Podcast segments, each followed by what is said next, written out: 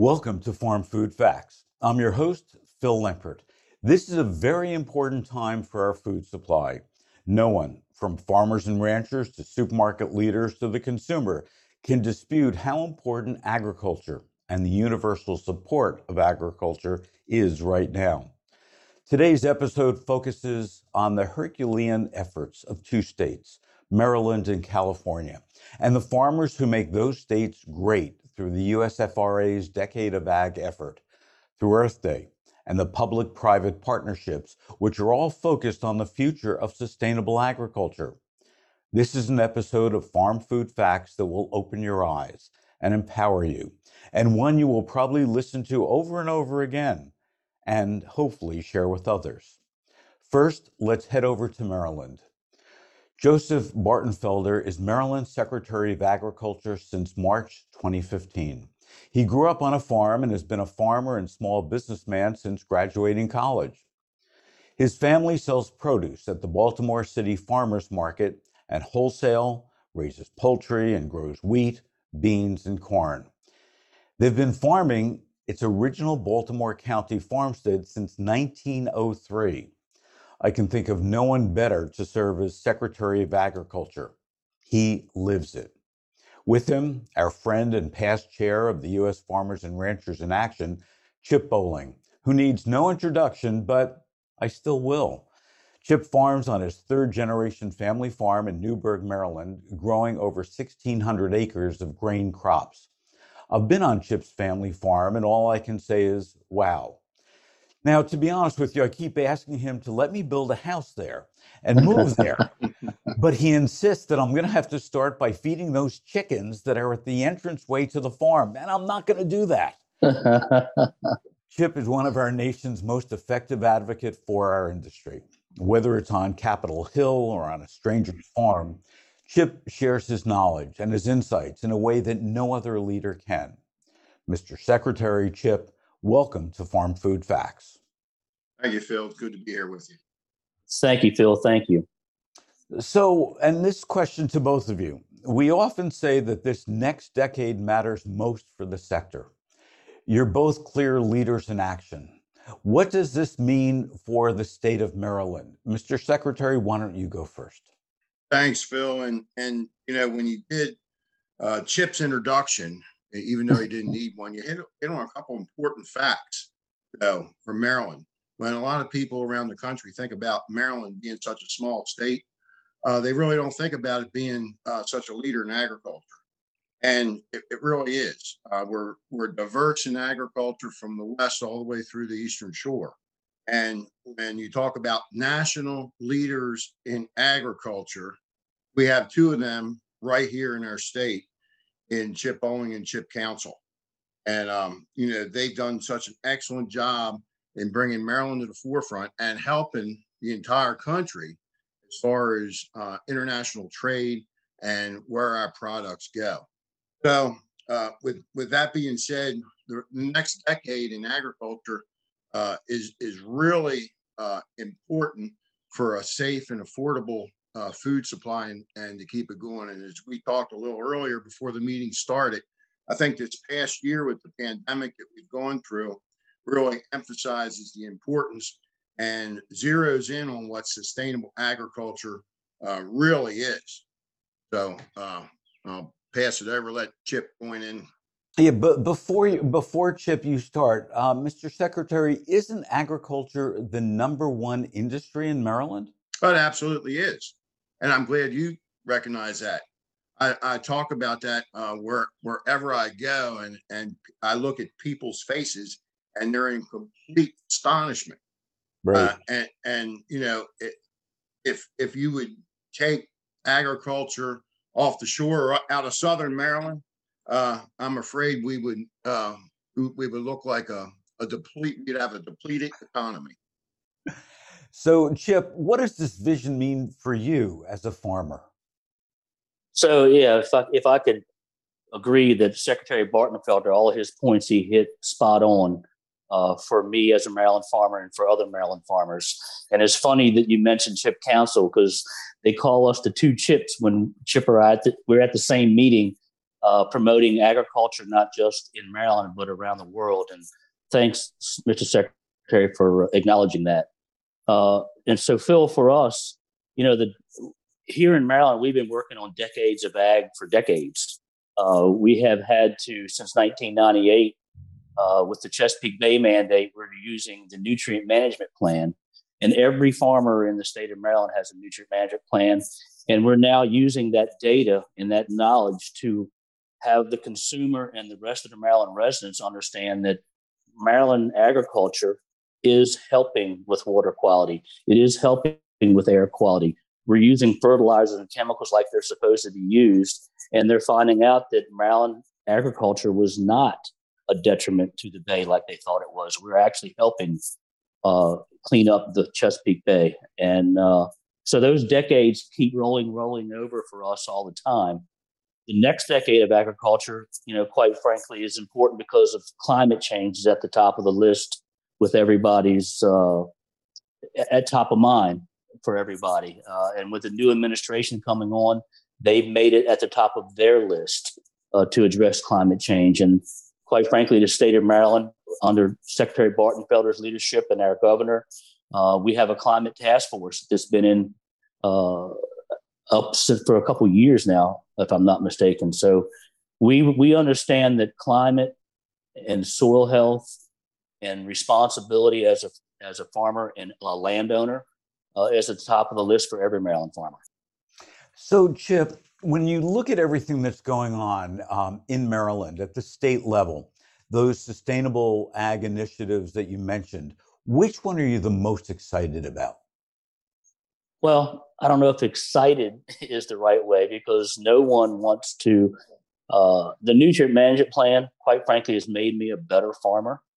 Um, it helps me save money on inputs that I don't, quite frankly, don't need.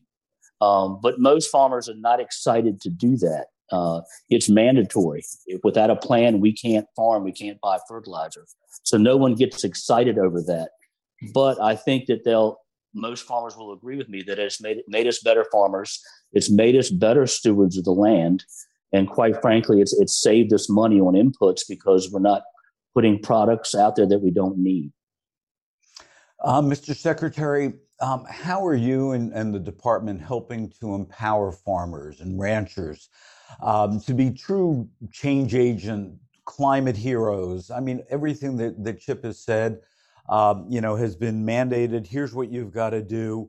Um, I said the word excitement. Uh, Chip changed that word. That you know, it's not exciting, but but it's good.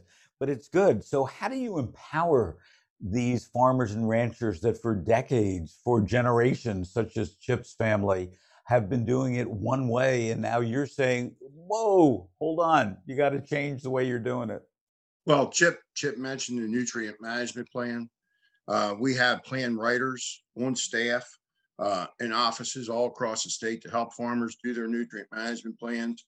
But our MACS office, which is the Maryland Agriculture Cost Share Program, uh, we've got some initiatives going uh, that are coming on board this year that's going to be uh, really important for agriculture, really important for Maryland farmers.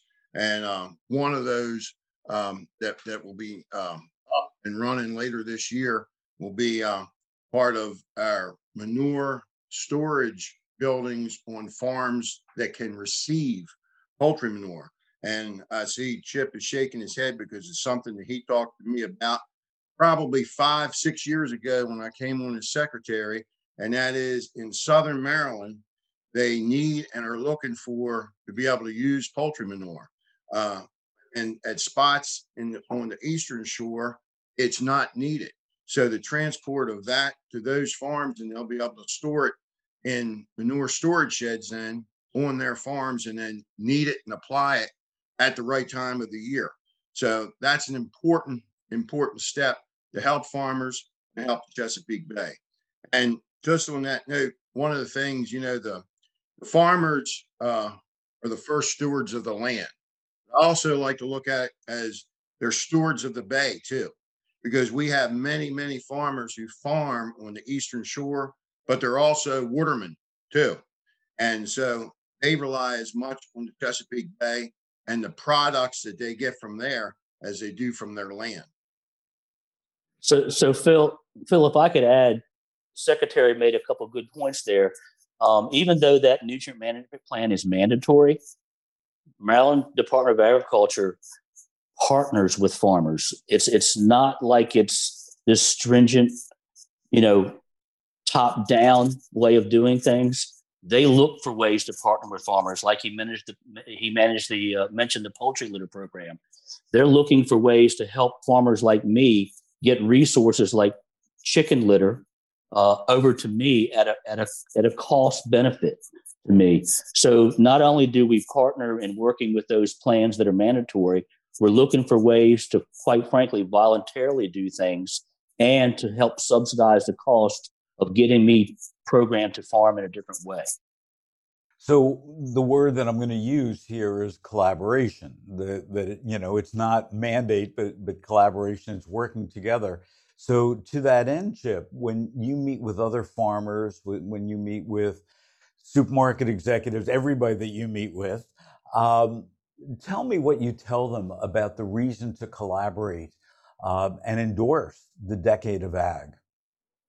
So one of the best stories that I tell, because everywhere I go and do have the opportunity to speak, everybody says, "Hey, what's it like to farm in Maryland?" I mean, it's got to be crazy, and, and, it's not. It's a, it's a very, quite frankly, it's quite an ag friendly state. Um, but I use the partnerships that we use with the Maryland Department of Agriculture, with the farming community, and quite frankly, the environmental community around the Chesapeake Bay. Uh, 15 years ago, we couldn't even be in the same room to have a meeting together, and we weren't working together at all. We found ways to work together, and what we what we found was when we found that way to collaborate, that things worked smoothly, and we were actually trying to achieve the same goal there isn't a farmer out here that's not trying to be better at what he does uh, than than we do. We want to be sustainable. We want to be environmentally friendly. We want to leave it in a better place than what we found it. And most environmental companies, environmentalists, are trying to do the same thing. So we have found that collaboration and partnership works. So the bottom line is having everybody around the same table. Uh, leave your stuff at the door and let's figure out how to fix this. Exactly. It, Phil, if, if, if I can add uh, one thing to that, we, we try to take it past the table when you talk about the collaboration. And, when I say past the table, um, we we set up as, as soon as I went in as secretary, I realized that some things had changed in the legislature uh, since I was there. And when I say that, I mean there were less farmers there, so there was less what I call practical, everyday knowledge of what's going on on the farm by legislators. And so here they were looking at legislation that they really didn't know how it would impact the farmer. So we set up tours all across the state to visit working farms. Chip Bowling was one of them where we we went down and we visited there. And one of the things I heard after that when I was in to testify on legislation in in in their committees was the effect that that had on them picking up the practical knowledge. And when we had these visits, we also brought other people were invited to go along with us, uh, the Chesapeake Bay Commission, and and and those folks, so that they could see what was going on, and it left a lasting impression on the job that our farmers are doing. Um, and you know that's something that I'm proud of, and I think that's something all Maryland farmers are proud of. And I know Chip, both Chips, have talked about that time and time again. Well, Mr. Secretary, I think that you know it it's common sense and brilliant at the same time because um, I don't care what the industry is, but very often what we do is we have people uh, deciding things, talking about things, and and they don't have that hands-on experience. Um, there, there's no question about it that if you visit the farm, if you talk to the both chips, you know, if you if you you know touch touch the soil, if if you see what's what's there, you have a much better, clearer understanding of of what you should be discussing and, and talking about. It's not just all up here theoretical. Um, it's it's down here on on the ground. Um, so a question to both of you, and Mr. Secretary, why don't you go first? Um, what do we need to do today um, that over the next 10 years will affect agriculture? Well, um, what we're doing today, I mean, our, our cover crops program here in Maryland uh, is recognized across the board, across the country, every place I go. I go.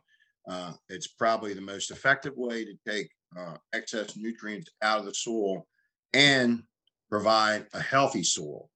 So um, we, we need to continue to work with um, our partners across the board uh, to make sure that we still maintain uh, a vibrant cover crop pro- program for Maryland farmers to be able to access.